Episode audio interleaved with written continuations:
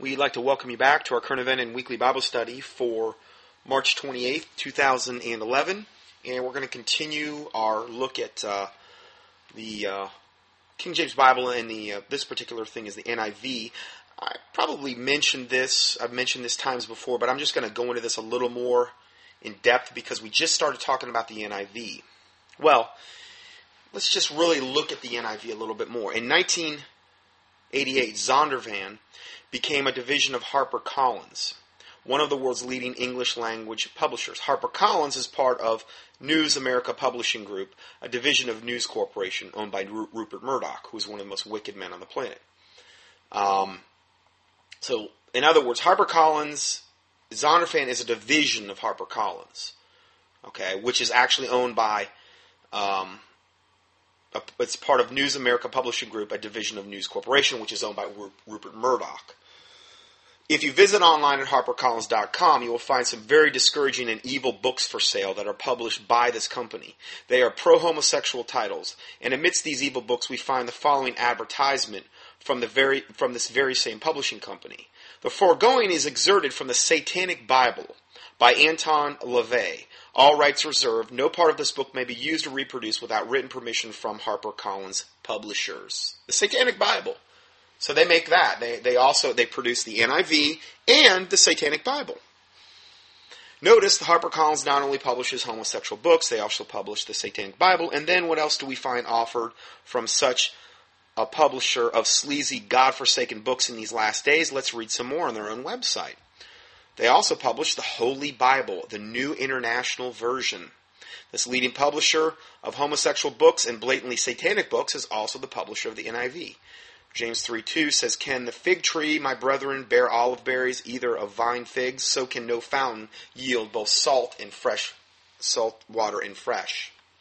Zondervan is a subsidy subsidiary of HarperCollins, which is owned by News Corp, which is owned by Rupert Murdoch. He is one of the biggest producers of worldwide pornography on the planet. Rupert Murdoch is also a member of Rick Warren's Saddleback Church, and they're good buddies. And Rick Warren's done a wonderful job of rebuking him, you know, because Rupert Murdoch's really mended his ways. I've done a whole t- teaching on Rupert Murdoch and, uh, um, I ought to put that in here. I ought to put a link in here to that of Rupert Murdoch and uh, Rick Warren because they're good buddies and they're, he's a member of their church. I mean, that church is so lukewarm and watered down and so uh, has absolutely, I mean, obviously you go there and you get convicted about nothing that Rupert Murdoch could attend and still not get his feelings hurt. I mean, that's pretty bad when Rupert Murdoch can attend your church and you're not going to step on his toes. That is what a devil apostate Rick Warren is. Zondervan holds the exclusive distribution rights to the NIV. This conglomerate also publishes the Good News for Modern Man and the Amplified version. I just paused it for a second so I could actually put that link in here for you. Uh, you'll find it on about page 7 or 8. And it's entitled Rick Warren and Rupert Murdoch, Saddleback's Most Infamous Member. And that's the teaching I've done on that. And there's also a lot of other stuff about Robert Schuller in that particular teaching. Next, article is a um, titled "A Noted Lesbian" in the NIV translation. Confessed lesbian, a confessed lesbian helped translate the NIV Bible. I believe the original. I believe the one he referred to in 1978. Her name is Dr. Virginia Mollenkott, and she was an English professor at William Paterson University of New Jersey at the time of this interview. She's the author of a host of books, New Age books mostly, and she had a strong influence on the translation of that particular uh, translation of that particular translation. The NIV changed the term sodomy to a new term, temple prostitute. So we get we get the watering down of sodomy, which would imply, uh, particularly in, in, in the, Bible, homosexual sex. Okay, uh, to the new term, temple prostitute. Now, the term sodomy in today's vernacular done a whole teaching on biblical sexual prohibitions, and we get into the actual uh, uh, definition of sodomy, which actually is any unnatural sex, which would include oral. Okay, and I have a whole teaching I've done on that. You can access that contendingfortruth.com, and uh, it's a very, very important study. Uh, Biblical Sexual Prohibitions, I believe is the name. She certainly believed that this softening was a good thing, this, this sodomy to temple prostitute, and she took credit in helping to accomplish that goal. There is no doubt that Dr. Mollenkott was well known for her far left liberalism and the facts of her lifestyle. Um, and she was a she's totally confessed lesbian. A little review of her books and personal background shows her direction. Her view of almost every great truth of Scripture is left of center. Now, again, why would a self avowed feminist, feminazi, lesbian want anything to do with an NI, translating the NIV? Well, because they've got an axe to grind, and because they're of their father the devil, and of his works they will do. And she wanted to do this. She wanted to corrupt the Word of God, and this was her big chance in order to do it. Granted, the NIV wasn't the Word of God from its inception, but you know she felt like you know I can do Satan service here. Dr. Mollenkott had long spoke of a de-absolutized Bible, and that's kind of a weird term, but it's what she referred to it as. It is very clear in the thinking of some of those that gave us the NIV translation that an absolute text was not their goal. In fact, this translation is not a translation, but a transliteration. I believe the proper term for this text is a paraphrase. When you study the changes and the deletions, you quickly see that it is, it is an apostate Bible that is leading the church away from truth. Look at the warning words of our Lord Jesus Christ to us. For I, I mean, again, this is the end of the Bible. This is how the Bible ends. Okay, this verse alone should scare a lot of people. I mean, this verse scares me. You know, I mean, this is like not something you want to mess around with, the Word of God. Revelation 22, 18 and 19, For I testify in every, every man that heareth the words of the prophecy of this book, if any man shall add unto these things, God shall add unto him the plagues that are written in this book. And if any man shall take away from the words of the book of this prophecy, which is exactly what the, the NIV's taken away, six, 64, over 64,000 words. Okay, and then changed so many things. If you take away from the words of the book of this prophecy, God shall take away his part out of the book of life and out of the holy city and from the things which are written in his book. That's not something I would really want to mess around with. I don't know about you. Not something I want to mess around with. you know, that's the fear of God right there. Uh, so anyway, that was the, the little thing there, and they've got other additional booklets uh, on this particular subject. I, I give you the um, the link here. Um, there's other little books that you can you can look at there. Um, going further, this this really is an abomination. I had a listener send me this. It's called Whosoever, an online magazine for gay, lesbian, bisexual, and transgendered Christians. Whosoever. It's real. The first link you have here is for rainbow Christians, where gay Christians meet rainbow Christians. And it shows two guys kind of like, you know, they're laughing together, and two women, and they, one woman's kissing the other woman's cheek. A real hallmark moment there, a hallmark abomination.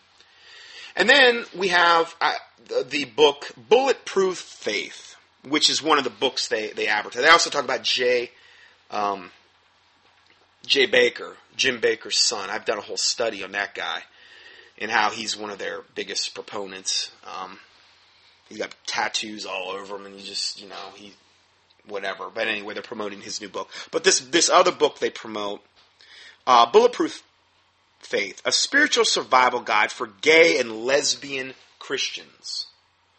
I mean, what a oxymoron that is. Gay and the, the two terms don't cannot coexist. But see, they think it can. Okay, so again, we, we got the banner for you know the where gay Christians meet rainbow Christians, and again, rainbow meaning the rainbow gay flag that you'll see on sometimes gay people put it on their bumpers, and sometimes they actually have literal flags that they carry in gay parades and things of this nature. Um, and then you have the Bulletproof Faith book, Spiritual Survival Guide for Gay and Lesbian Christians. And then reading the excerpt from this, it says, endorse this Bulletproof Faith thing, endorsed by such religious, religious leaders as Archbishop Desmond Tutu, one of my favorites, and Bishop John Shelby Spong, and named one of the best spiritual books of 2008. Who? By who? Satan? Anyway, whosoever founder, the whosoever website founder, Candace Chellew-Hodge's first book, Bulletproof Faith. So evidently, the lady that actually founded this website wrote the book. Bulletproof Faith, a spiritual guide for gay and lesbian Christians, is making an impact on the lives of lesbian, gay, bisexual, and transgendered Christians. Boldness before God. And then it says, Beloved, if our hearts do not condemn us, we have boldness before God. 1 John 3.21. So, okay, if our hearts do not condemn us, we have boldness before God. So they isolate this one verse that is, my, my comment here is that this verse, if you look at the context of that chapter, is addressing Bible believing, born again Christians and only applies if the Holy Spirit lives inside us to help govern and guide our actions. Okay, it doesn't apply to some lesbian, gay, bisexual, transgendered person who is unsaved and on their way to hell. It doesn't apply to them. They do not have the Holy Spirit as a moral compass living inside them to guide their conscience.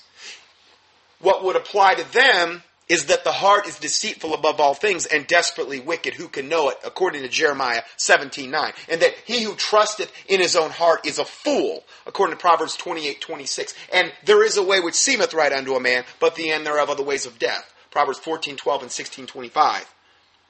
That's what would apply to them. But they fancy themselves to apply this verse to themselves. So, well, I don't think there's anything wrong with what I'm doing, basically. My heart's not condemning me. Well, no, because you're biblically, you're, I'm, I'm sorry, you're demon possessed to the toenails. In order to participate in that lifestyle, or really believe that's just a given, okay? And sure, your heart's not going to condemn you. You know, I, I'm not saying that couldn't happen. And I'm not saying there's people that are not in this lifestyle that haven't been saved. I just had a listener the other day told me that they were like, uh, homosexual and uh, an occultist, and they got saved. Now I'm not. So, so, what the point I'm trying to make is that there's no pit that the Lord Jesus Christ can't get you out of, but there is a very low likelihood regarding this lifestyle that you will be saved from a statistical standpoint. Um, going further, then continuing with this excerpt from their website. Lesbian, gay, bisexual, and transgendered people are often ashamed of who they are we are told relentlessly that unless we, quote, change or, quote, pray away the gay, I've never heard that one, quote, uh, we will be hated by God. However, once we start the journey to reconcile our spirituality with our sexuality, uh, what a sick term that is. Reconciling our spirituality with our sexuality, we will arrive at a place where we understand in our heart of hearts, again, the heart is deceitful above all things and desperately wicked, who can know it? That God has created us just as we are. Again, the biggest lie from the pit of hell that I've heard yet. God has created us just as we are, as lesbian, gay, bisexual, and transgender children of the still speaking God. When we finally understand, and uh, trust me, I'm going to have a very long response to this from the Bible. I'm, I do not care what their opinion is. I don't care what my opinion is. All I care about is what does the Word of God say about this lifestyle? What does God think about the lesbian, gay, bisexual, and transgendered lifestyle? The Word of God is very clear. Uh, you can hate me for quoting the Word of God if you're part of that, but I'm going to make no apologies for what the Word of God says. And your argument's not with me, it's with the God of the Word. That's who your argument is with. You might hate my guts for quoting those Bible verses, and you might want to have one of uh, your perverted Bible versions that have taken all references to anything derogatory about gays because they've got to be politically correct.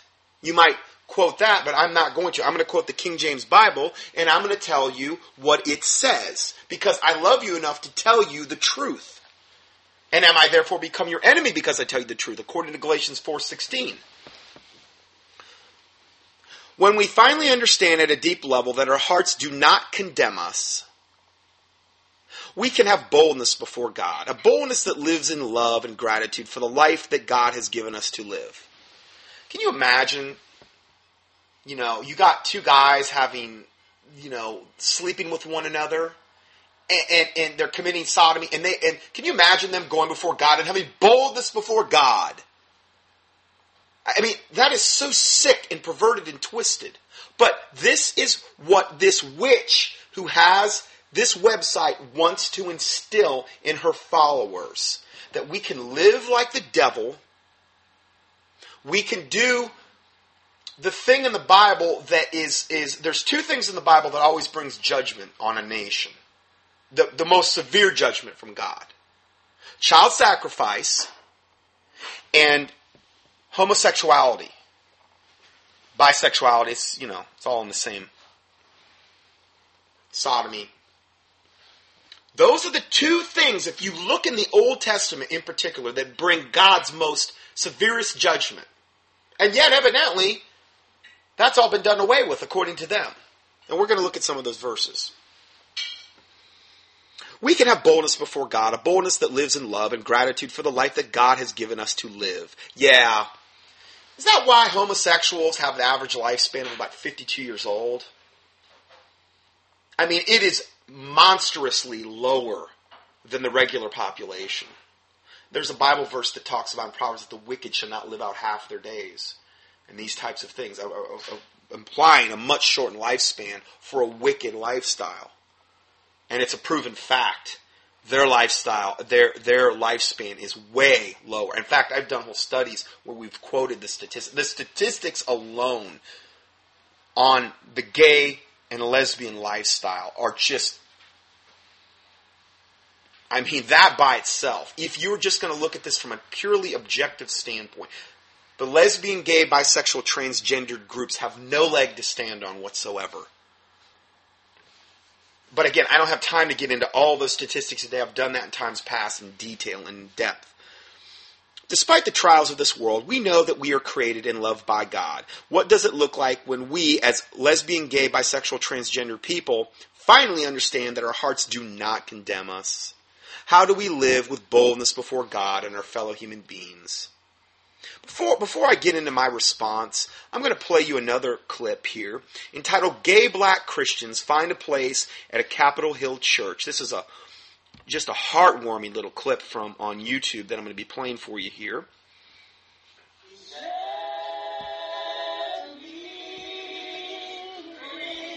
Marcellus Gaines is black, young, gay, and Christian, and sometimes all those identities have made things difficult for him. I think the biggest thing was judgment. It was, you know, you're going to hell, but this is not the universe or God, you know, and uh, you're going to be, you, you're cursing yourself. But Gaines found a place where he could be religious at the Inner Light Ministries Church. About 70% of the people here are gay. Yeah, churches. See, religion is going to take more people to hell than any other thing that Satan has ever really created. And I'm not talking about true born again Bible believing. I'm not talking about that. I'm talking about religion in general. I mean, look, the vast majority of the planet has some religion that they believe in.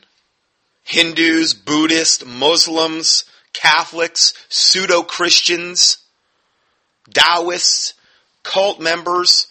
Most people on this planet are part of some false religion.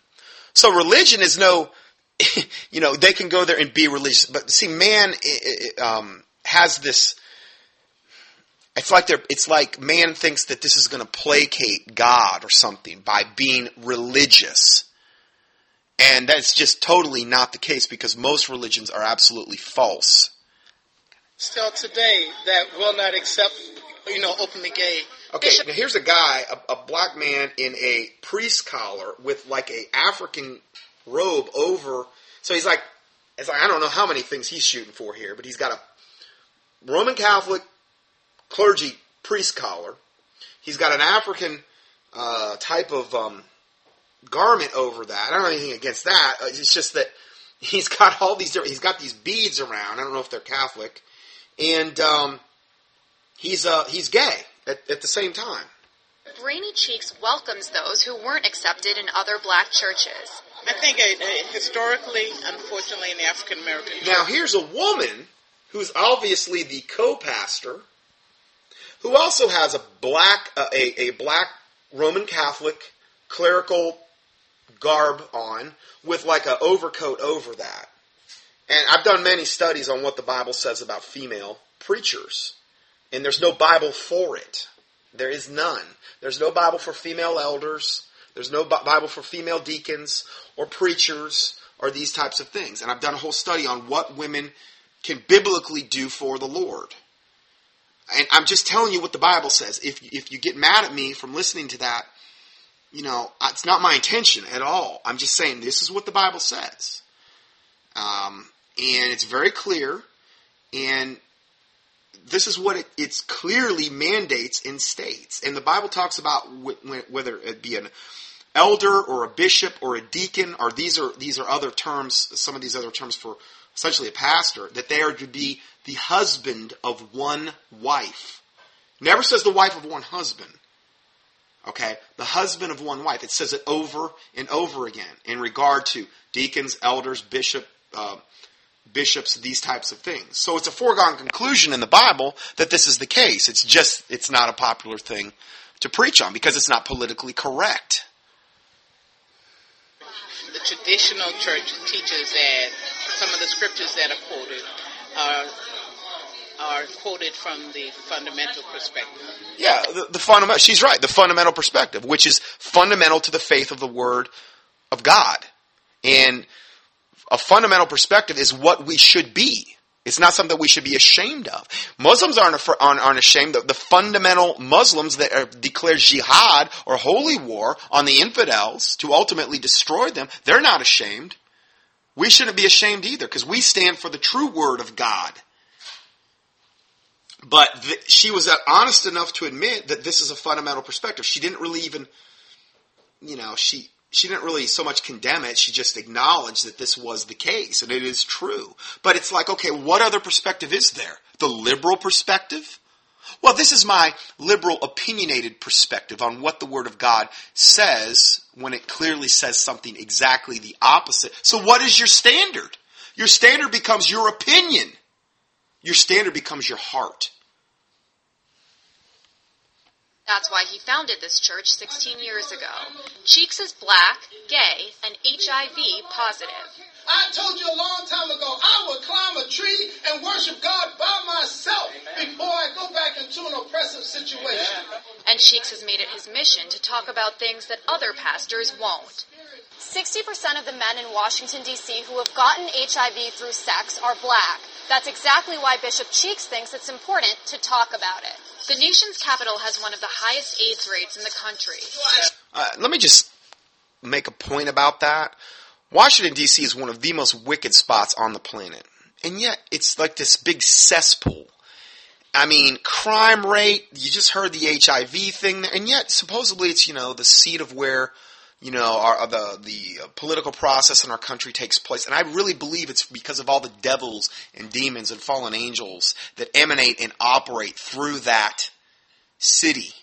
That you have a lot. It's what it's doing is it's attracting wickedness. It's curse. The things that they're passing in legislations, how the pro-abortion and these types of things, the buildings there, which we've got into in times past, the, how Freemasonry, how the whole uh, layout of the city is literally occultically created, and it's very easy to prove. All of that has been essentially um, an attraction for demons and devils and fallen angels and every foul spirit that you can imagine.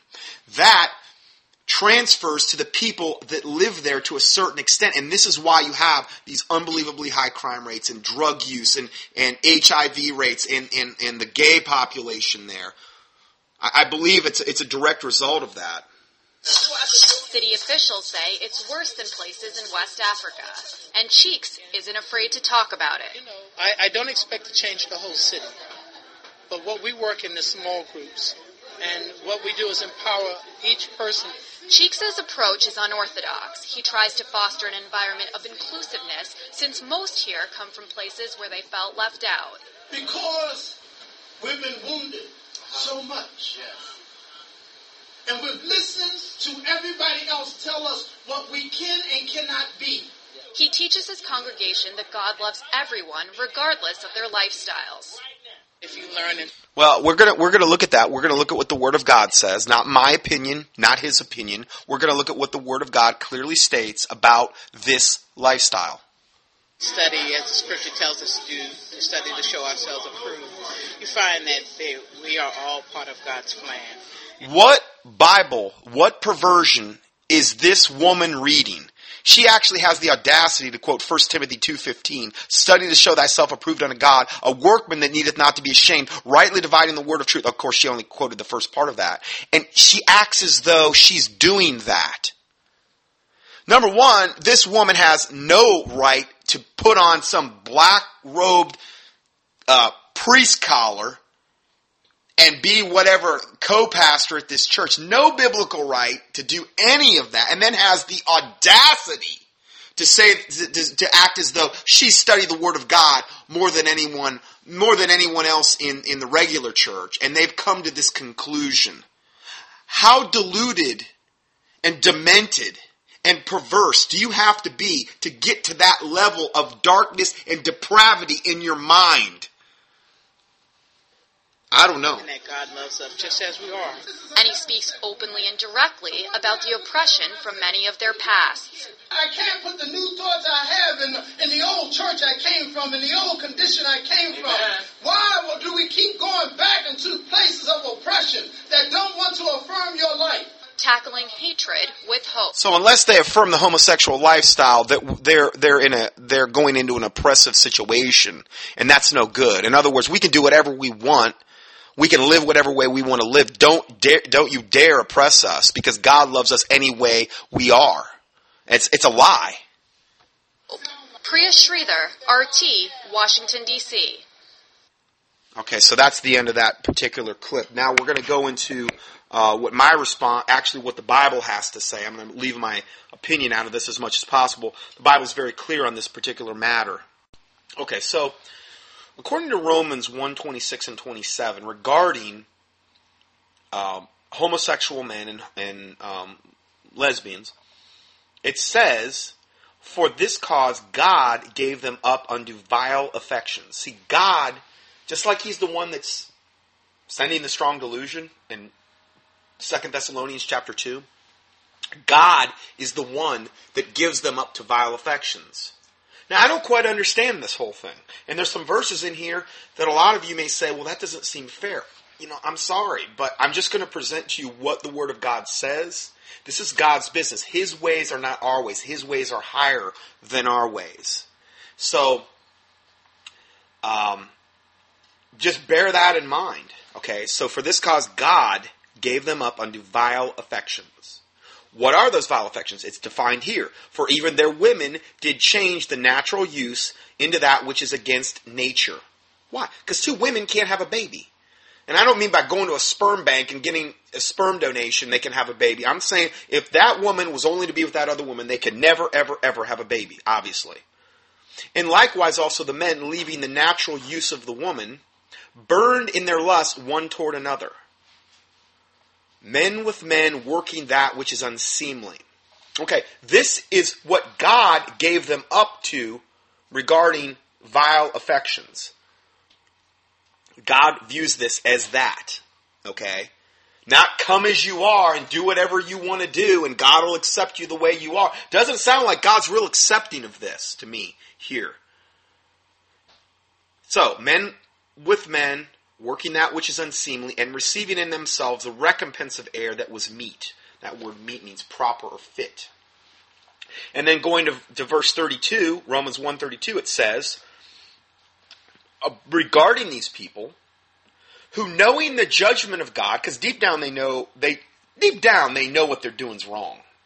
Deep down they know there's a God. They may not want to admit it. They might try to deny it. They might try to get God out of the, out of the schools and, and, and, and, stop prayer in, in schools and they may try to get God out of the textbooks and they might try to get God out of society. But deep down, deep down, we know there's a God.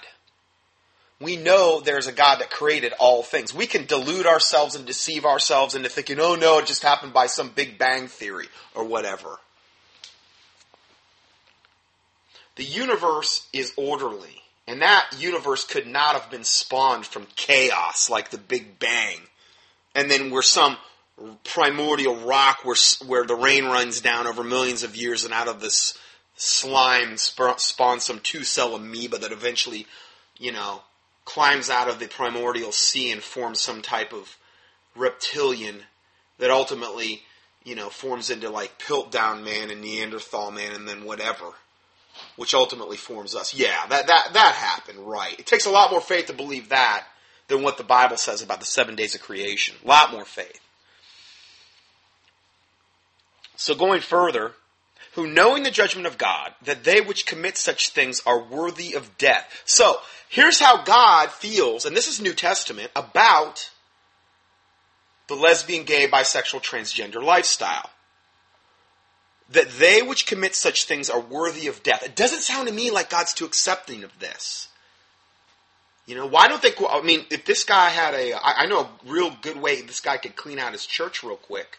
This gay pastor, just Come there and quote some of these verses. The next uh, thing, they'll, they'll, you'll you won't have any congregation. Knowing who knowing the judgment of God that they which commit such things are worthy of death, not only do the same, but have pleasure in them that do them. This is why gay people are always trying to recruit. Not only do they want to have sex, particularly usually with younger people, but they also want them, they have pleasure in them that do the same. They want to corrupt other people younger people in many instances, and, and it's, it's a proven fact that the pedophiles that are out there, a preponderance of them, a disproportionate preponderance of them are also gay. The ones that go after little boys, like the pedophile priests and these types of guys. A disproportionate amount of gay men are also the pedophiles out there. Why? Because it's demonic. This problem is 100% demonic. It's a spiritual issue. It's not you're born that way. Yeah, you may have been born. Uh, the sins of the forefathers are carried to the third and fourth generation of them that hate God. Yes, there is such a thing as generational uh, curses and these types of things. And it is a proven fact that most people that are gay or lesbian were molested by a same sex partner at an early age, particularly gay men. They which commit, and this is demonic. It's demonic. Sodomy and defiling a little child like that at an early age, you're imparting, you're infesting them with demons when you do that. It's well known in the occult. If you want to just demon possess someone to the toenails, you have sex with them at the earliest possible age. It's the ultimate doorway for demons and devils to come into a person oh, it's well known in the occult that that's that that is what happens. People in the occult do those very things in order to take on more demons. They're not trying to get rid of demons. They're trying to get more demons so they'll, they'll have more power. But all they do is bring more bondage on themselves. Going further, Jude 1 6 says, The angels which kept not their first estate, this is regarding Genesis 6, but left their own habitation, hath reserved in everlasting change under darkness, under the judgment of the great day. That's when the angels were kept not there. That's when the sons of God saw the daughters of men that they were fair, and they took them wives out that they chose. And in those days there were giants in Nephilim. The women bore them these hybrid, fallen angelic, human Nephilim giants that so defiled the earth that God had to destroy it with a flood, save eight people. Noah and his family. This is what Jude 1 6 is talking about. The angels which kept not their first estate, but left their own habitation, hath he reserved in everlasting chains under darkness, under the judgment of the great day. So does it sound like God, does it sound here like God was happy with those fallen angels that fell in Genesis 6 and had sex with women? Doesn't sound like he's happy with them. Why? He's reserved them in everlasting chains under darkness, under the judgment of the great day. Sounds like that's about as severe of a judgment as you could have. Okay. Now, what is the next verse? The next verse is a likewise comparison to verse 6 in Jude, where it talks about the angels who kept not their first estate. Let's see what it says. Next verse. Even as Sodom and Gomorrah, well, we know what that's about, right? All the homo, homosexuals, and they were trying to have sex. They, they wanted to have sex with, you know, the angels that, that appeared unto Lot, that he took into his house. Even as Sodom and Gomorrah and the cities about them in like manner, giving themselves over to fornication and going after strange flesh are set forth for an example, suffering the vengeance of eternal fire. Sounds like all those gay people in Sodom and Gomorrah and the cities around them are all in hell burning for eternity. It says it right here, suffering the vengeance of eternal fire, where the worm dieth not and the fire ceaseth not in hell. Oh, that's not politically correct. I really don't care. It's what the Bible says. That's what God's judgment. Now, notice the comparison. The angels who kept not their first estate, what did they do? They went after strange flesh. See, the angels were never supposed to procreate with women. They were capable of it, but they weren't supposed to do it. So, so supposed to do it. Well, it's just the same in verse 7. Sodom and Gomorrah. Giving themselves over to fornication, going after strange flesh. They were doing something, men burning after men. They were doing something they never ever should have done what was the what was the punishment? Suffering the vengeance of eternal fire. Now, is can we derive from these new, these these two New Testament portions of Scripture in Romans and in Jude that this is an endorsement of God for homosexual and bisexual and all these other types of, of, of sex? Is this a is this his rubber stamp of approval, as this pastor would say, as this website whosoever would say? It doesn't sound like it to me. We could stop at these two verses, but I'm going to keep going. Leviticus also condemns this behavior in two different places and imposes a death penalty for it under Old Testament Levitical law. Said they were supposed to be killed. Anyone, men, men with men, women with women. It was a death penalty. And they were supposed to be purged out of the land, that the land be not defiled. Because when this takes place, the land is defiled. Why was it, you think, that Sodom and Gomorrah and the cities round about them all had this homosexual sex thing going on. Why? Because when they started it, and it grew like a fire, like a demonic fire, it defiled the whole city.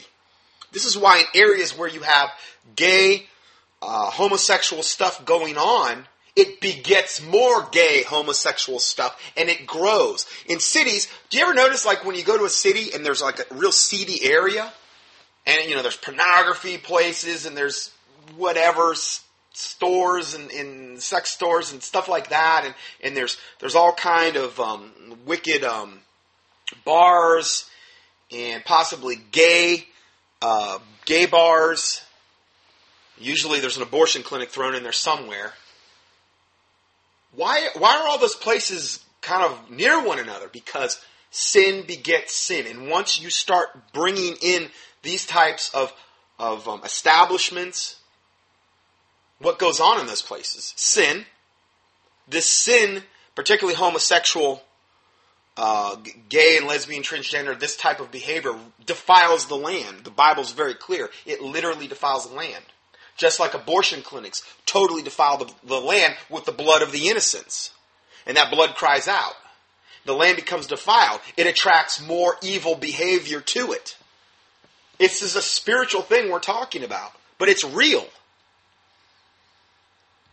Proverbs 16, 14, 16, 4 says, The Lord hath made all things for himself, yea, even the wicked for the day of evil. Well, that doesn't sound fair. That's the Lord's business. As I said, his ways are not our ways. I'm sorry, but that's what the Bible says. The Lord hath made all things for himself, yea, even the wicked for the day of evil. And like I said, I have had people email me on more than one occasion saying that they were a homosexual or they were a lesbian and God saved them. So praise the Lord Jesus Christ. I'm just saying for the most part. Daniel 12:10 which is in regard to the end times, many shall be purified and made white and tried, and this is in reference to us, the saints, the remnant of God. But the wicked shall do wickedly, and none of the wicked shall understand, but the wise shall understand. You think those people in that gay church understand, would probably comprehend what I'm saying, they would have no. Not only are they spiritually blinded by devils and demons, but they have no they have no desire to understand. Most likely, I very few would have any desire for the real truth. Uh, Psalm 58 3. The wicked are estranged from the womb. They go astray as soon as they be born, speaking lies. It appears that some people are actually born wicked. Because it says they go they are estranged from the womb. I'm going to give you some more verses to confirm this. Okay, now I'm not I'm not getting into some like saying like I'm a Calvinist or something like that. I'm saying that that there are certain tenets in the Bible that we can look at that, that are very clear about certain subjects. Okay, and I don't understand um, fully all of these verses, I, but I accept them as truth because they're the Word of God. And then it says in the next verse, uh, after the wicked are estranged from the womb, it says, Their poison is like the poison of a serpent. They are like the deaf adder that stop at the ear. And then Psalm 34:21 says, "Evil shall slay the wicked, and they that hate the righteous shall be desolate." Psalm 97:10, "Ye that love the Lord hate evil." Well, according to these black pastors, we, we can be as uh, no, I, I, don't want to turn it into a race thing. This black gay pastor could have been a white gay pastor; it wouldn't have mattered. Okay, I'm not prejudiced at all. I'm just saying he happened to be black in this particular instance. Anyway, the Bible says, "Ye that love the Lord hate evil." Well, according to that pastor, oh, that fault. I don't even want to call him a pastor. I don't know what you'd call him. That reprobate behind the pulpit. God loves us any way we are. We can just do whatever we want to do and act whatever way we want to act, and we have nobody has any right to judge us. That's not what the Word of God says. The only time you're not supposed to judge is if you're a hypocrite and you have a beam in your own eye and you're judging the speck in your others. Jesus Christ said, judge righteous judgment. God loves judgment and truth, and you can read that many, many times, particularly in the Old Testament. Righteous judgment is what God loves, not hypocritical. He who is spiritual judgeth all things. That's what the Bible says in the New Testament. Going further, Malachi 1 1 through 1 3 says, The burden of the word of the Lord to Israel by Malachi. I have loved you, saith the Lord. Yet ye say, Wherein hast thou loved us? Was not Esau Jacob's brother, saith the Lord? Yet I love Jacob. This is God talking. And I hated Esau, and laid his mountains and his heritage waste for the dragons of the wilderness. Esau sold his birthright for a bowl of pottage, for basically a bowl of soup. That's, I mean, that's the quintessential essence of, I believe, why God hated Esau. Because he's so, he didn't value his birthright. He didn't value what the Lord had put him in a position to have. He, he could care less. I hated Esau. Well, God loves everybody. No, not according to what the Word of God says. I'm sorry. It doesn't say that. Romans 9:13 as it is written Jacob have I loved but Esau have I hated. Well, if he hated Esau, is he the only guy on the planet that God's ever hated? No, I don't think so. It's just an example. Roman and then the next verse, what shall we say then? Is there unrighteousness with God? In other words, is it is it unfair that God loves Jacob and hated Esau? What, well, then what shall we say then? Is there unrighteousness with God? Is this an unrighteous thing? God forbid. For he saith to Moses, I will have mercy on whom, whom I will have mercy, and I will have compassion on whom I will have compassion. That's God's doing. But see, these verses would infuriate a gay person, homosexual, lesbian, gay, bigender, whatever you want to call yourself. These verses would absolutely make their blood boil because they could say, see, this is this, you know, call God all these names and say, you know, I don't want to have anything. Well, fine. Your heart has been hardened. You are showing yourself to be who you really are. And that's a hater of God. You hate the Word of God. You hate God, and it's very evident. Their tongues will betray them. So he says to Moses, I will have mercy on whom I will have mercy, I will have compassion on whom I will have compassion. So then is it not of him that willeth, nor of him that runneth, but of God that showeth mercy? This is why I think it's important to pray for mercy and to humble ourselves before God and to praise Him and worship Him and bless His holy name. Okay? To consider the pit from whence we are dug. To go to God as a little child. Humility before God. To pray for the fear of God, which is always connected with blessings. The fear of the Lord is the beginning of wisdom, understanding, knowledge. The angel of the Lord encampeth around about them that fear him. Those are the ones that, to this man will I look, of him who was of, of a, you know, humble, humble heart and a meek spirit. That's, that's where God looks, to those types of people that will humble themselves before God, that, that know that, you know what, I don't have this, I don't have anything figured out. I'm nothing apart from you, Lord. I could do nothing apart from you, Lord. I'm only going to hell apart from you, Lord. That's humility. That's what that's about the, one of the only things in the Bible that I think really pleases God that, that we could do for God to please Him. Actions based on humility. I mean, humility is such a foundational principle, I think, for a lot of us, and fear of God. Anyway, let's go further.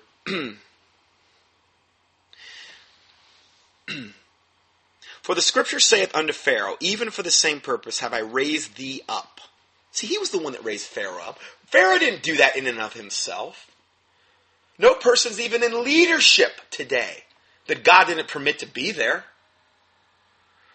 Why? That I might show my power in thee, and that my name might be declared throughout all the earth. You know, all the plagues he sent to Pharaoh, and how that, you know, how ultimately he was totally humbled.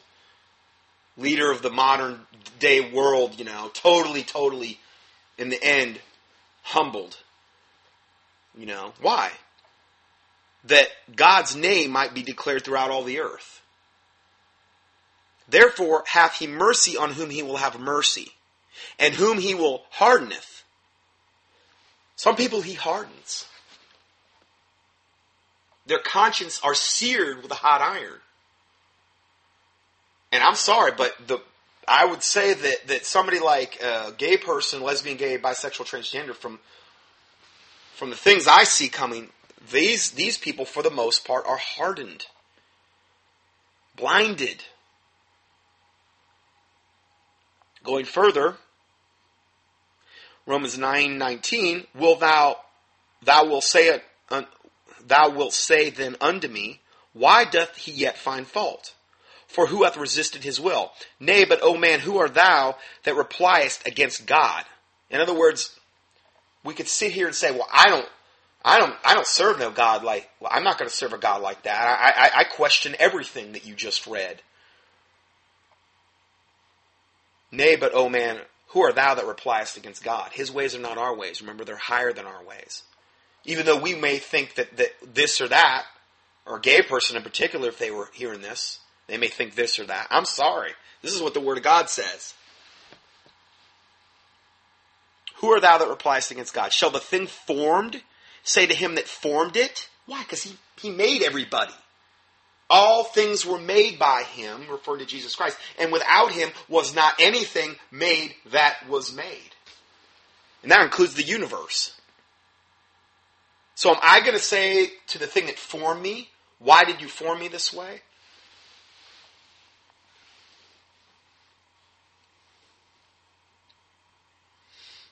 Shall the thing formed say unto him that formed it, Why hast thou made me thus? Hath not the powder power over the clay of the same lump to make one vessel unto honor and another unto dishonor? Again, I'm not, I, I can't say I fully comprehend this, but I believe it. Romans 9:22 What if God willing to show his wrath This is a very important portion of this scripture. What if God willing to show his wrath and to make his power known, endured with much long suffering the vessels of wrath fitted to destruction. These are vessels of wrath that he's made that are fitted, and that word means to prepared for destruction. Well, that's not fair. I'm, I'm turning this off. Well, I'm sorry, but that's what the Bible says. Vessels of wrath fitted to destruction. Next verse, and that he might make known the riches of his glory on the vessels of mercy. See, as a born again Bible believing Christian, you are literally a vessel of mercy. That is something that you should realize every day. Praise the Lord Jesus Christ for his mercy, for saving my soul, for giving me air to breathe, food to drink, water, or food to eat, water to drink, a roof over my head. And some of you might not have that. You know, there's a lot of Christians that don't even have a lot of those things. But nevertheless, praise the Lord Jesus Christ for his mercy to save a wretch of a man, like in my personal instance, to save a wretch of a man like me. that he might make known the riches of his glory and the vessels of mercy which he hath afore prepared unto glory. See, he have he have afore he prepared them ahead of time. The Bible says, I believe to Jeremiah, before I formed thee in the womb, um, I called thee and ordained thee a prophet. No, I knew thee. I'm sorry. Before I formed thee in the womb, I knew thee and ordained thee a prophet unto the nations before he formed them. he did that. So, you know, I don't know how that whole process works. Obviously, you know, I don't remember that part of of before I was formed in the womb. I don't think any of us else do. but there is some dynamic that takes place, and it says afore time they were prepared unto glory. Praise the Lord. Praise the Lord. Even us, whom he hath called, not of the Jews only, but also of the Gentiles. Psalm 9 5 says, Thou hast rebuked the heathen, thou hast destroyed the wicked, thou hast put out their name forever and ever. Does it sound like God loves the wicked? He's rebuked them, he has destroyed them, and he has put out their name forever and ever. Psalm 9:17, the wicked shall be turned into hell and all nations that forget God. And that's why I tremble over what America's fate is. Anyway, that is um, those verses. Let's go further. Next article U.S. Jesuits agree to 1.66, 166 million in an abuse payout. The Jesuits. We weren't just talking about the Jesuits, how they had to do with the you know corruption, the Douay-Rheims Bible, how they were trying to you know pass that off as you know the next King James, and how the Jesuits are just. I mean, I could do a, probably a ten part study on them. They're the most wicked faction, most uh, probably of the Catholic Church that there is. Bunch of lying, deceiving, backstabbing, assassin devils these guys. And isn't it funny that that Jesuit was on the the new um, the uh, NIV this new NIV uh, translation committee? Hmm. I'm sure he's there for you know to do his father Satan's bidding to make sure it's corrupted as possible. A U.S. This is just from March 25th. A U.S. Jesuit order has agreed to pay 1.66.1 now 166.1 million to compensate nearly 500 victims of a decade long horrific sexual and psychological abuse by priests in five U.S. states. These wonderful, wonderful Catholic priests, you know, uh, doing what they, you know, doing what they do. I mean, this is the fruit of the Catholic Church. This is the fruit of this forced celibacy. I think even if they didn't have the forced celibacy, there would still be this problem. Maybe not to the extent that it is. Because why? Because the Catholic Church is just a one of the greatest uh, haunts, one of the greatest places for devils and demons and religious spirits that kind of hang out and do their thing to corrupt people, to give them the sanctimonious, pious, holier than thou you know, view of, of, of religion. They do it through these priests. And these priests are just black robed devils for the most part. The U.S. North, Northwest chapter of the Roman based Society of Jesus, the Jesuits, agreed to pay out agreed to the payout, which lawyers said is the biggest by a religious organization in the United States as part of a bankruptcy proceedings. Most of those abused by priests from the Oregon province uh, under the Jesuit order, which covers the states of Oregon, Washington, Alaska, Idaho, and Montana, were Native Americans at mission schools on Indian reservations. I mean, you talk about no fear of God. Pedophile priests molesting little children. I just can't even comprehend it. Uh, but that's what they do. And I mean, how many instances of this do we have to see? This this whole wicked devil organization should just be, you know, totally shut down. I mean, they, they shouldn't even be allowed to exist. This settlement recognizes that the Jesuits betrayed the trust of hundreds of young children in their care and inflicted terrible atrocities on them. Oh, kind of like during the Inquisition when they killed, you know, conservatively 50 million people through the most brutal torture you could possibly imagine. A high percentage of them being really true born again Bible believing Christians. Yeah.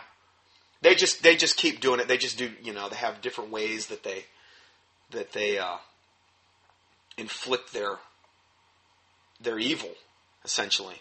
These religious figures should have been responsible for protecting children, but instead raped and molested them, he added.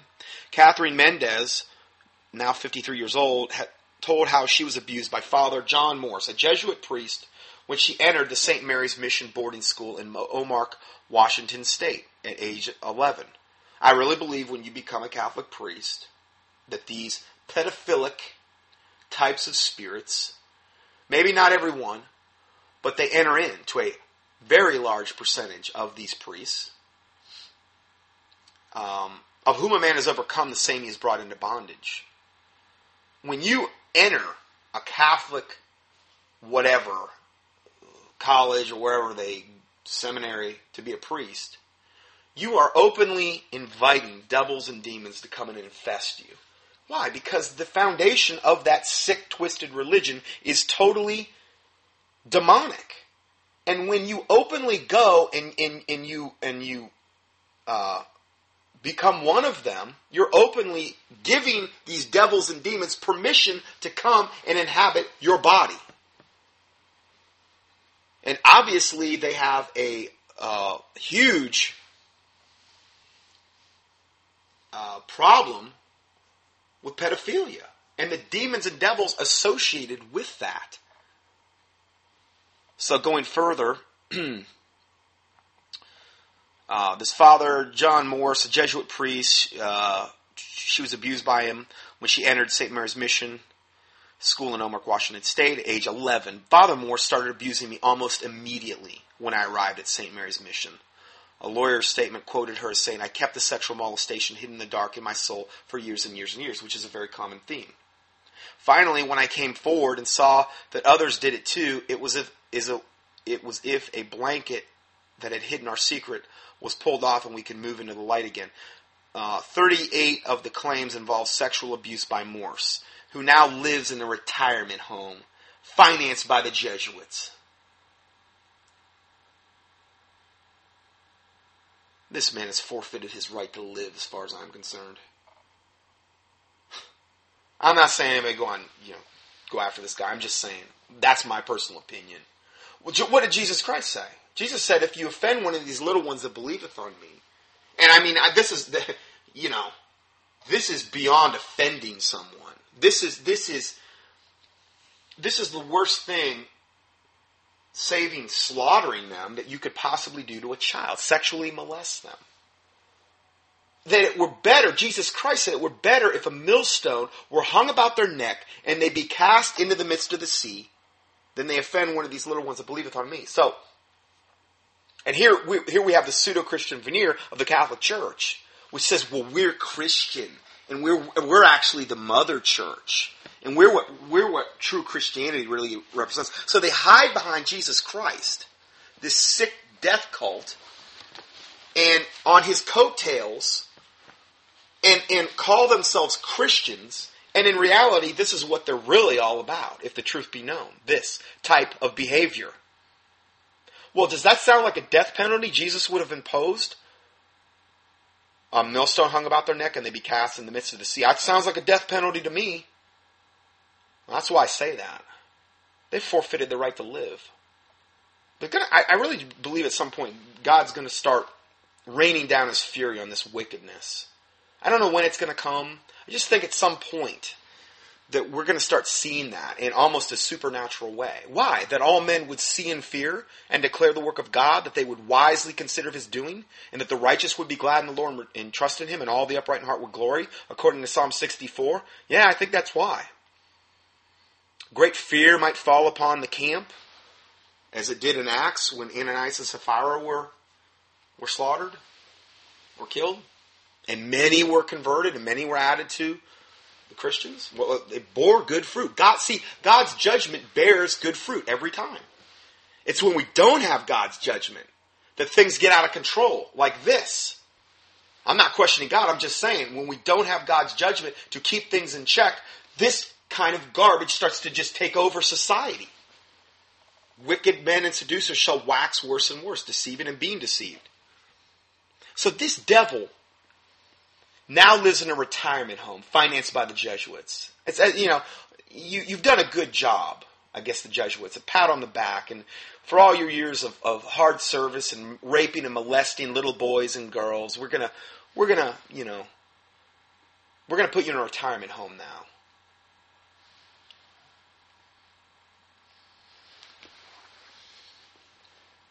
There's no retirement home in hell would be what I would like to remind this devil of. There's no rest in hell.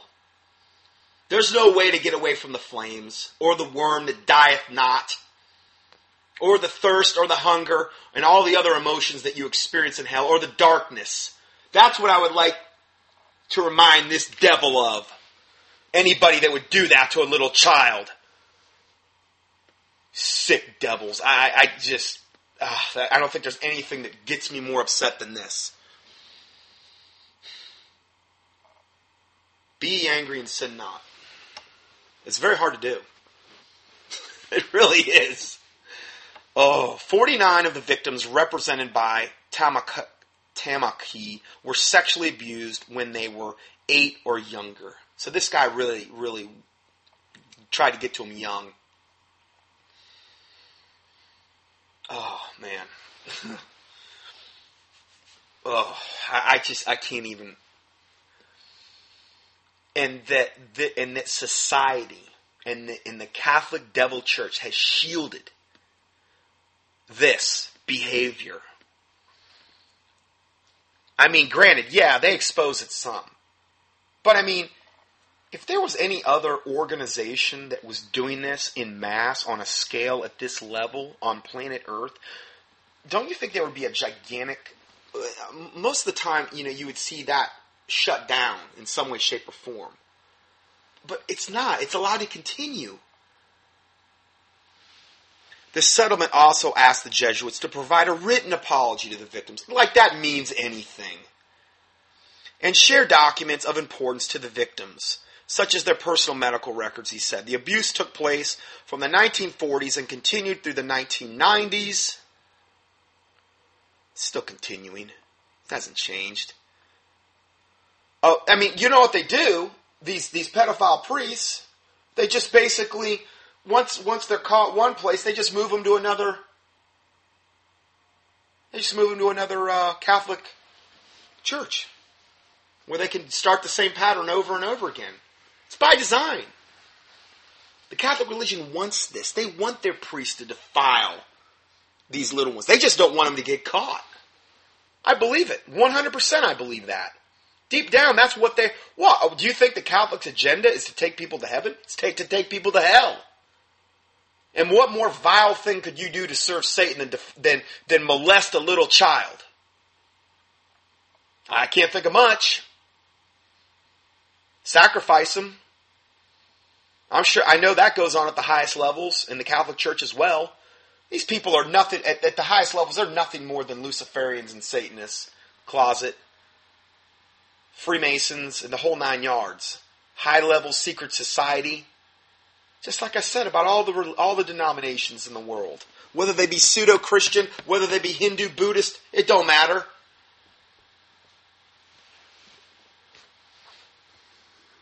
Going further, the abuse took place in the 1940s, the 1990s. Of the nearly 500 claims, nearly 200 were Alaskan claims brought by John Manly of California Law and Firm. Uh, Tamaki, whose firm represents nearly a third of the non-Alaskan clients, said he hoped the settlement would bring closure. How could that possibly bring closure? Money. The only, I mean, I just pray the Lord Jesus Christ would, I, I pray to God all their souls be saved. These poor people that were molested. And that the Lord Jesus Christ would, would, would drive out these devils and demons that were literally implanted into these poor children when they got molested by these pedophile, devil, black robe priests from the pit of hell. Only Jesus Christ can do that. There's no amount of psychotropic meds, pharmakia sorcery, like that's going to help anything, or counseling or whatever that's going to take and drive away those demons. I, I pray to God their soul be saved. I, I pray to God. I mean, it's so sad. Although the abuse they suffered was horrific, my clients are hopeful that the Jesuits' acknowledgement of wrongdoing changes will be made so that this type of abuse can be prevented in the future. Give me a break. Come on. Give me a break. I, it's, in other words, the church needs to correct flaws that have allowed this to happen. Oh, they're just some minor flaws we just need to work through. Just some bumps in the road, right? Priests molesting children in mass. And it's just one of the many abominations you can get into with the Catholic Church. And I've done more studies on them than I can even recall. In fact, this study I'm going to give you the link for. In fact, I posted most of my studies with this PDF. I gave you the links to almost all of them. This one is entitled Catholic Priest Pedophiles. In this teaching, we will expose the rampant homosexuality and pedophilia among the Catholic hierarchy. More than 13,000 molestation claims have been filed against the clergy since 1950, and that was, I'm sure it's a lot more now. Bishops say abuse related costs have been about $2 billion. The nation's largest Catholic archdiocese will, I mean, if you have a pedophile today, you know, they get like labeled. They've got all those things you can search for them on, on local neighborhood maps. They can't live within like so many feet of a, of a school. And there, eh, I mean, you, you talk about a haven for pedophiles, and yet they just buy people off. It seems like, and they just move people around, and they and they do this and they do that, and they just get away with it. Nowhere else in society is this tolerated. But in the Catholic Church, it is. It, it's, you know, pretty much. The nation's largest Catholic archdiocese will settle its clergy sex abuse claims for it. At least 600 million, by far the largest payout in the church sex abuse scandal. We will then explore, this is my teaching I'm doing. I give you the link to it. We will explore a new award winning documentary regarding the subject called Deliver Us from Evil that has been highly recommended by many Christians. We will, and that's a story about some of these Catholic pedophile priests and the people that were abused by them. It's a very much first-hand account of that. We will then look at the actual estimates from many Catholic sources of the staggering number of Catholic clergy that are actually homosexuals. We will take an in-depth look at the spiritual dynamics that set the stage for many Catholic priests to become homosexuals and pedophiles and the shady, dubious history of Pope John Paul II. Let's look at that subject a little bit more. How many priests and bishops are actually homosexual? This is, this is from Catholic Apologetics International. This is an organization set up to, I mean, like, defend Catholicism. This is the Catholics organization. So you can't accuse me of being biased with this information. I'll give you a link to this article. Richard Sipe, a psychotherapist and former priest, has studied celibacy and sexuality in the priesthood for four decades. He has authored three books on the topic. He once estimated that 30% of the priesthood is homosexuality, homosexually oriented. 30%. Elsewhere, he is quoted as estimating that between 25 and 45% of American priests are homosexual in orientation. He told the Boston Globe if we were to eliminate all those who were homosexually oriented, the number would be so staggering that it would be like an atomic bomb in the Catholic Church. It would it would do the same damage to the church's operation. It would mean the resignation of at least a third of the bishops in the world. Now, the bishops are higher than the priests. Well, if the head is corrupt, the whole body's going to be sick, right? Well, it's corrupt right up from starting with the Pope right on down. Well, who's above the Pope? Satan? Fallen angels?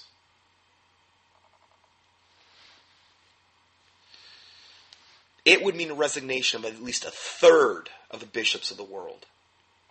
What an abomination. And it's very much against the tradition of the church. Many saints had, and it's very much against the tradition of the church, but many saints had a gay orientation, and many popes had gay orientations.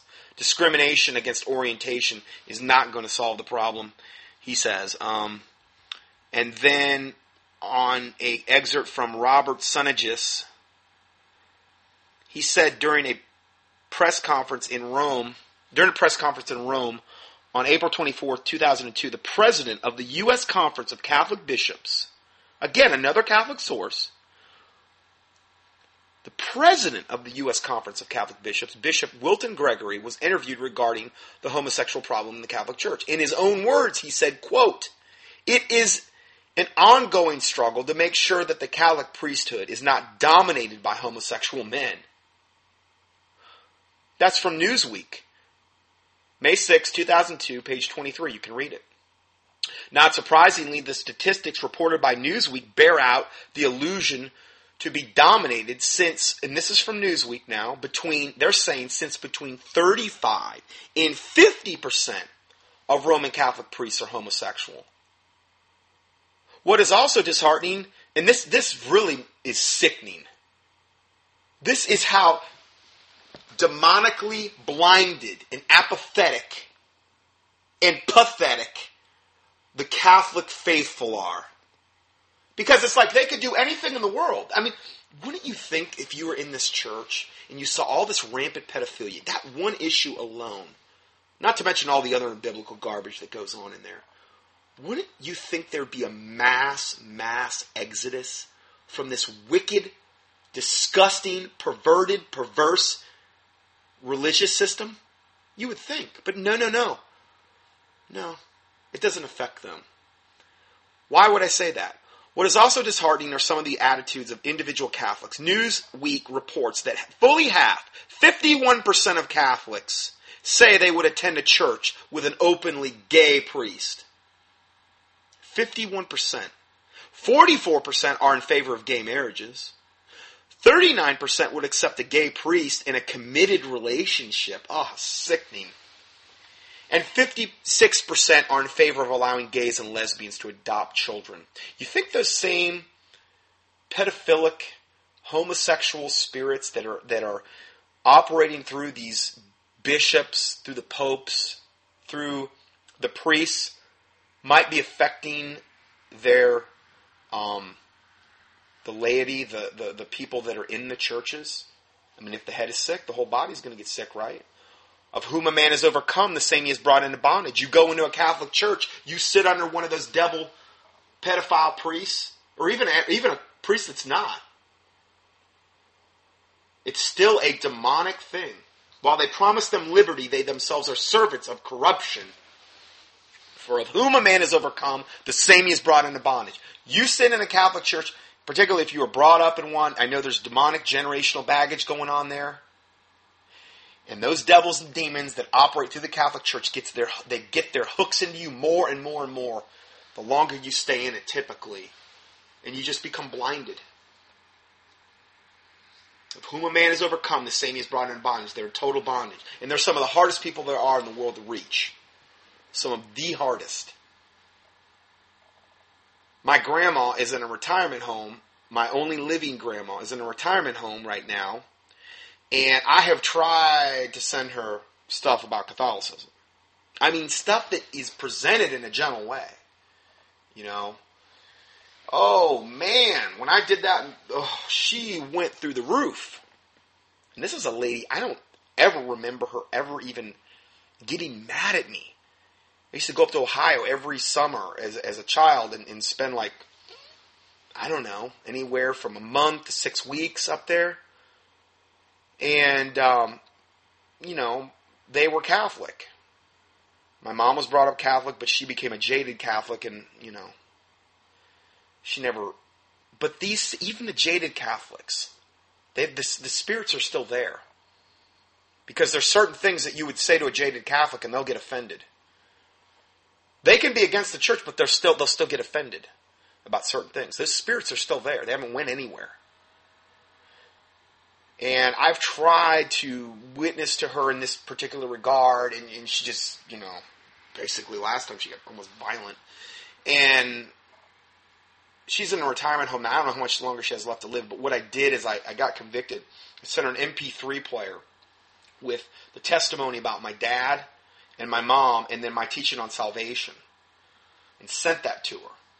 So, and with a letter explaining, you know, not in great detail, but you know, these are the testimonies regarding. I thought she might be interested. I, I just pray that that she listened to it, um, because I don't know how much longer she's going to be around. Uh, but they're very, very, very hard, and she's not even in the Catholic Church anymore. She came out of it. But she was in it a long, long time. And those devils and demons, just because you leave the church, they don't go anywhere. They don't go anywhere. Maybe they're not going to get as strengthened as much by her not going there, but they just don't leave her just because she left the church.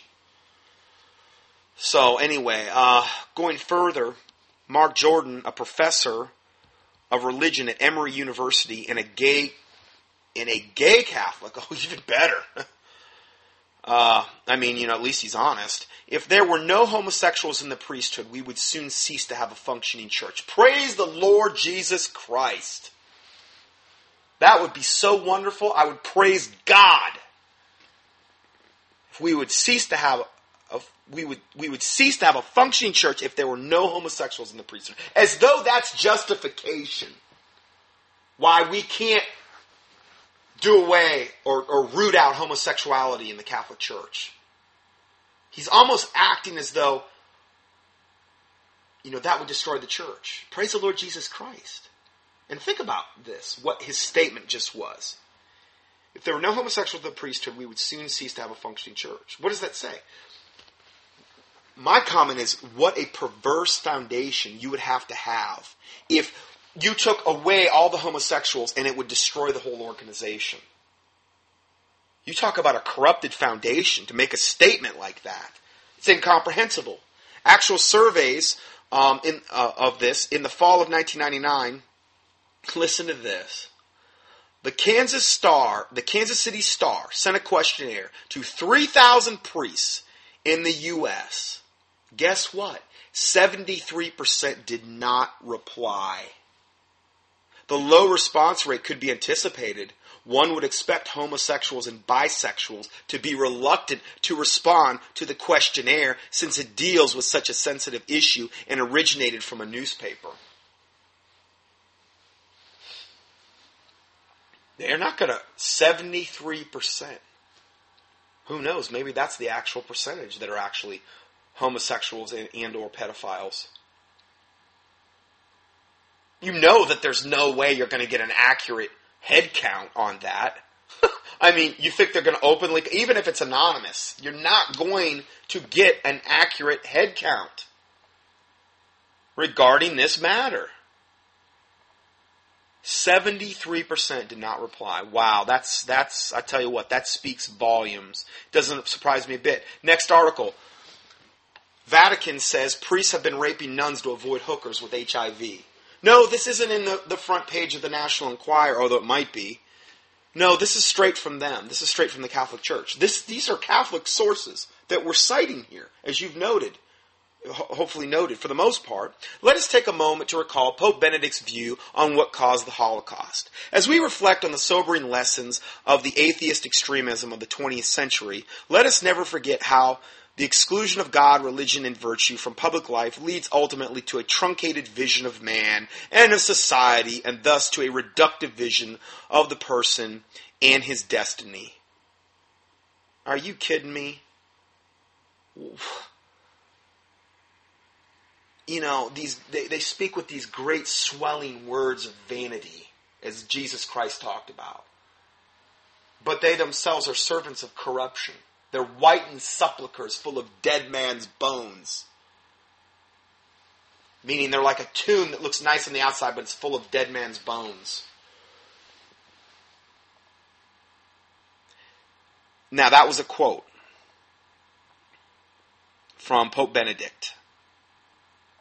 As we reflect on the sobering lessons of the atheist extremism of the 20th century, meaning he's, he's in reference to World War II and Nazism, let us never forget how the exclusion, at least in part, he is. Let us never forget the exclusion of God, religion, and virtue from public life leads ultimately to a truncated vision of man and of society, and thus to a reductive vision of person and his destiny. That, that, I tell you what, that Pope Benedict, he's so evil looking. I, I, it's like Gaddafi. I can barely stand to look at him. He is so full of devils and demons. It's like, wow. I mean, doesn't anybody else see this? I mean, I understand my listeners and a lot of other people, but he's so evil and vile looking. I'm sorry, but he is. He can't hide it. Pope John Paul II was better at, he looked, you know, kind of like a kindly old man to a certain extent.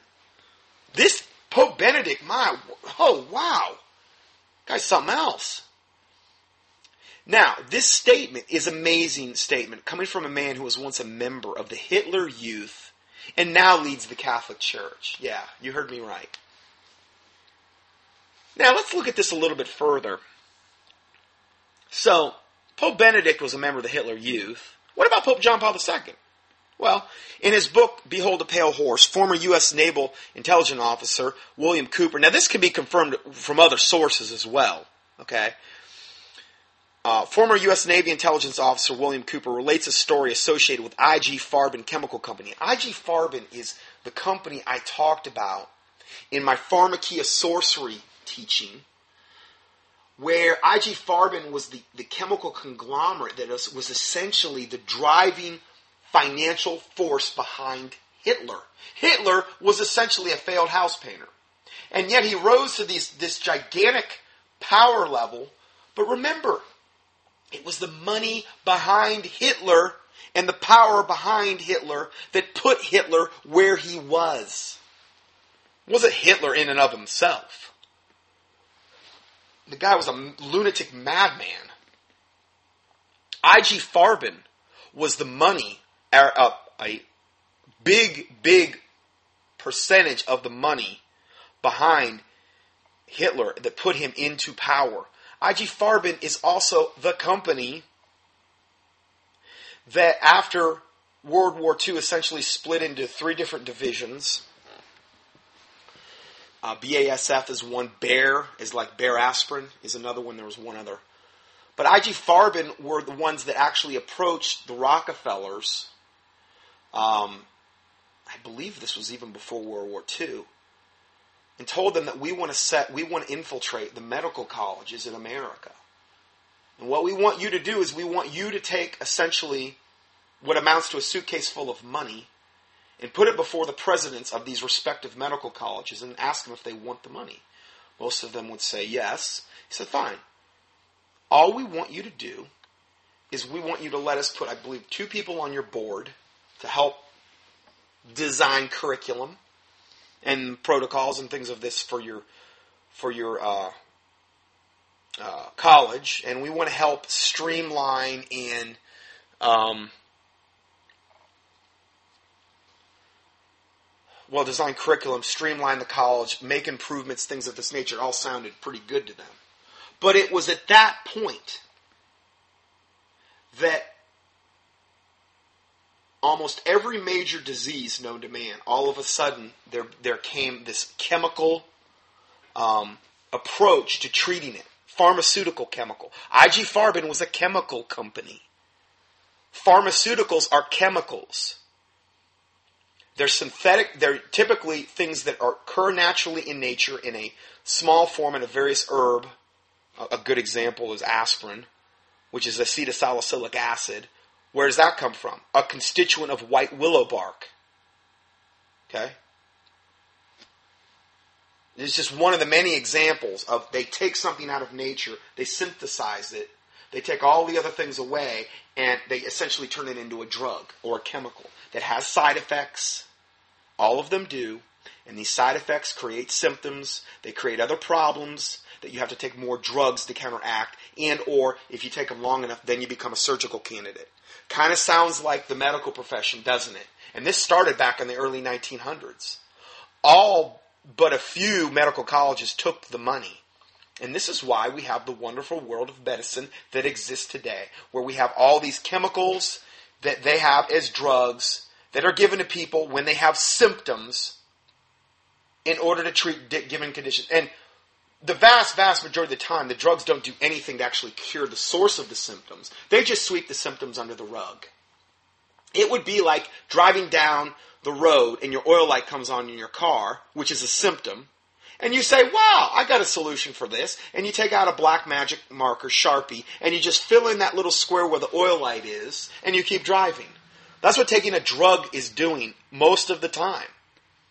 You're just suppressing the symptoms. You're saying, my body's stupid. It doesn't, it doesn't know anything. It's giving me these stupid symptoms. I'm just going to suppress it. Now I understand. You get a headache once in a while, you take an aspirin, or something like that. Okay, fine. But I'm talking about chronic issues here. I'm talking about you cannot drug your body into good health. And if you get headaches over and over again, is it because you have a Tylenol deficiency? Or might there be some other cause? Well, this is how the medical profession approaches everything. You sweep the symptoms under the rug long enough, and guess what?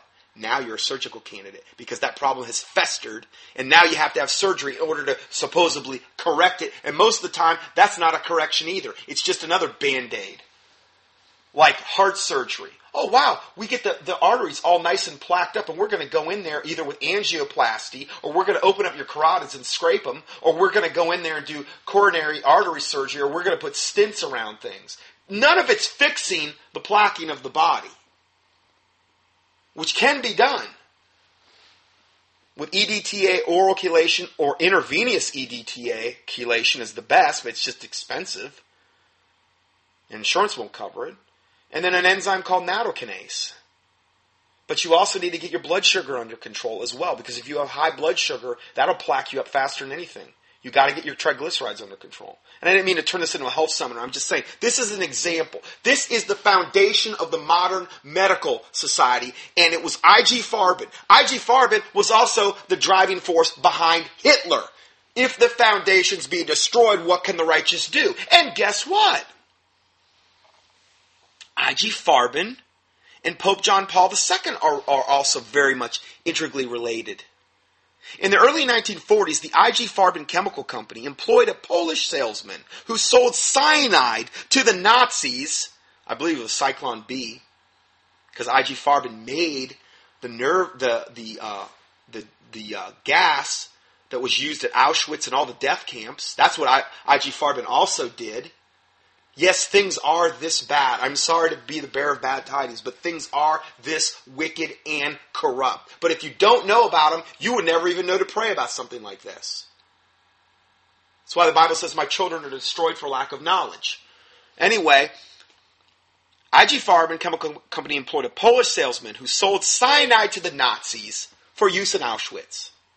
The same salesman, who was named Karol J.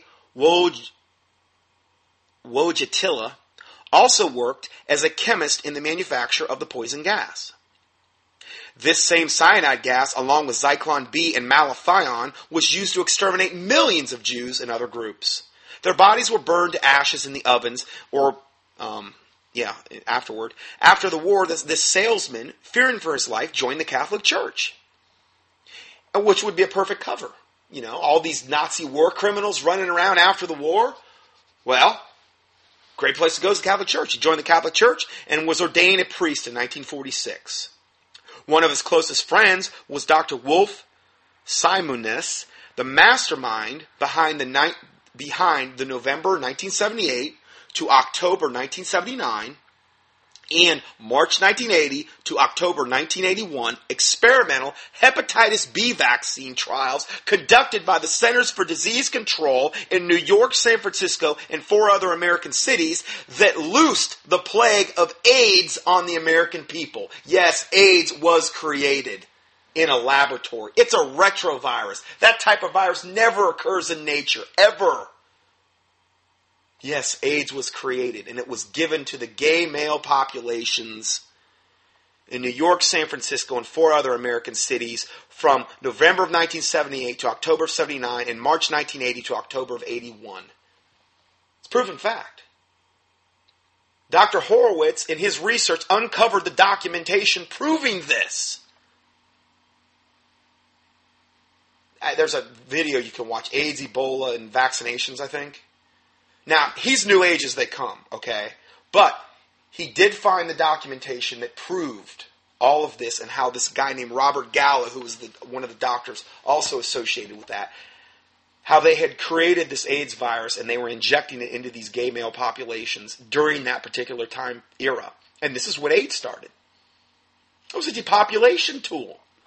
Just like when the Jews were gassing all these people in Auschwitz and all the death camp, or not the Jews, but the but the Germans, the Nazis, were gassing all these people in, in Auschwitz and all these death camps. What was that? It was a depopulation tool. Well, the, I, I've read this before, but the you know one of the main goals of the New World Order is to reduce world population to 500 million people, which is a gigantic reduction from almost 7 billion. We're approaching 95% there. now, I understand there's other people that quote different statistics and this and that. I'm just saying that they, you know, they're. This was, you know, Auschwitz and the death camps were an, were a were a very, um, I guess, in their eyes, a good way to experiment on the most efficient ways to kill people. So this Dr. Wolf Szmuness uh, was one of this um, Karol J. Wojtalita's Wojtyla, one of his closest friends. Okay, he's the guy that he was the mastermind behind the hepatitis B vaccine, where, which where we get the plague of AIDS. I mean, you know, great guy to have in your as, as one of your good buddies, right? Going further, the salesman was ordained Poland's youngest bishop in 1958. After a 30 day reign, his predecessor was assassinated, and our ex cyanide sales, salesman, Karol Wojtyla, assumed the papacy as Pope John Paul II in October of 1978. I've read this from different sources over as well. So that's what Pope John Paul II was involved with.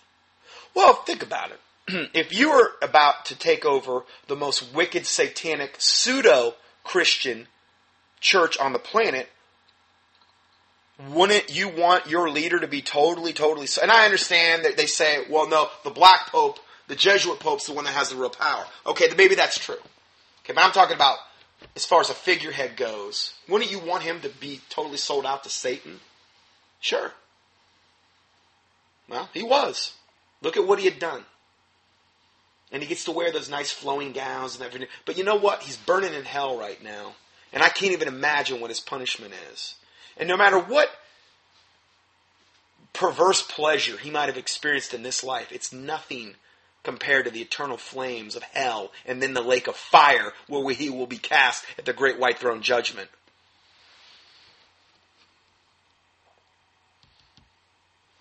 so back to the main article. But this argument is not uncommon. Um, the argument uh, about what is morality to, to, a godless atheist, which is what the, the original quote from Benedict, of all people, Pope Benedict. This is a common refrain among radical clerics of every faith. The Catholic Church in Rome made the extraordinary admission yesterday that it is aware that priests from at least 23 countries have been sexually abusing nuns. Most of the abuse has occurred in Africa, where priests vowed to celibacy who previously sought out prostitutes have preyed on nuns to avoid contacting the AIDS virus.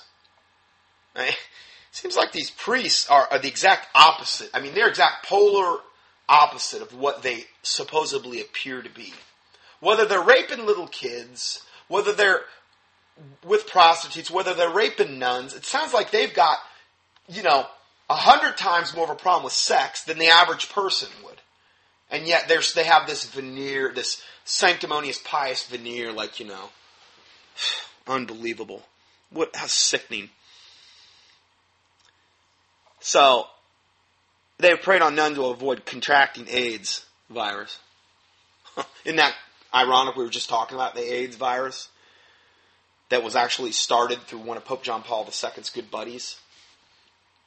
Confidential Vatican reports obtained by the National Catholic Reporter, a weekly magazine in the U.S., have revealed that members of the Catholic clergy have been exploiting their financial and spiritual authority to gain sexual favors from nuns.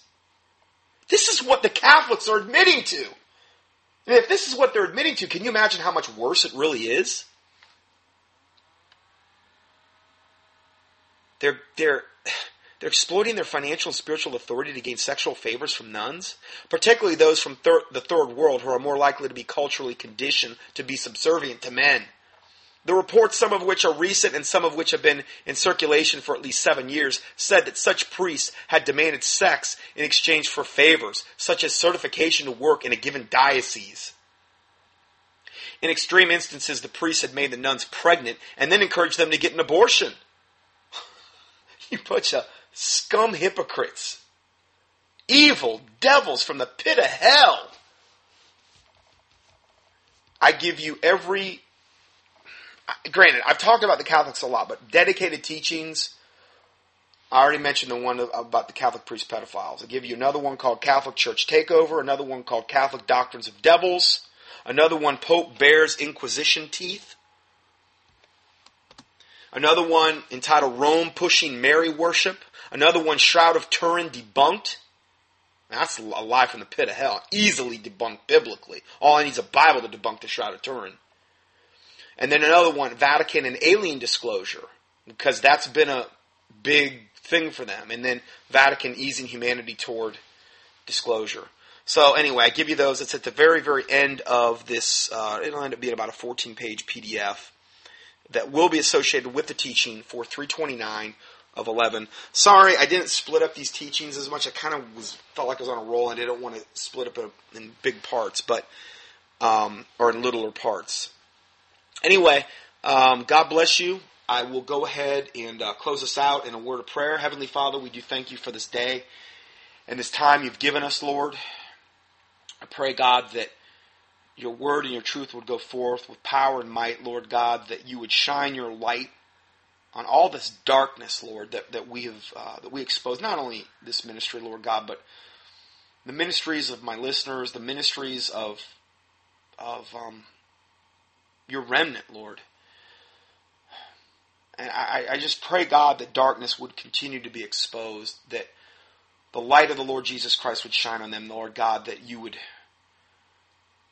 intervene in these given situations that we've talked about today, Lord God, that you would intervene on behalf of the innocent, and, and, and particularly the, the, women that, that have been targeted, and the innocent, and the children, Lord, the babies. I just pray to God you intervene on their behalf, Lord. I pray to God you protect them. I pray, God, you judge the wicked, Lord. That all men would see and fear and declare the work of God. Not because I'm asking for vengeance, Lord, but because if these wicked evildoers, Lord God, are allowed to continue in their wickedness, they're just going to continue to defile your creation, Lord. They're going to continue to defile the land. And I pray, Lord God, you intervene in these given situations, that you protect them, that these people that we've mentioned today, those that can be saved, I pray to God they would be saved, that your fear would be upon them, that you intervene in their lives, Lord, that you would forgive us for any and all sins we've committed in any way, shape, or form as we forgive those who have sinned against us, that the words of our mouth and the meditations of our heart would be pleasing and acceptable in thy sight, O Lord, our strength and our Redeemer, that you would cleanse us from presumptuous sins and secret faults, that they would not have dominion over us. And we ask all these things in the name of the Lord Jesus Christ, we pray. Amen.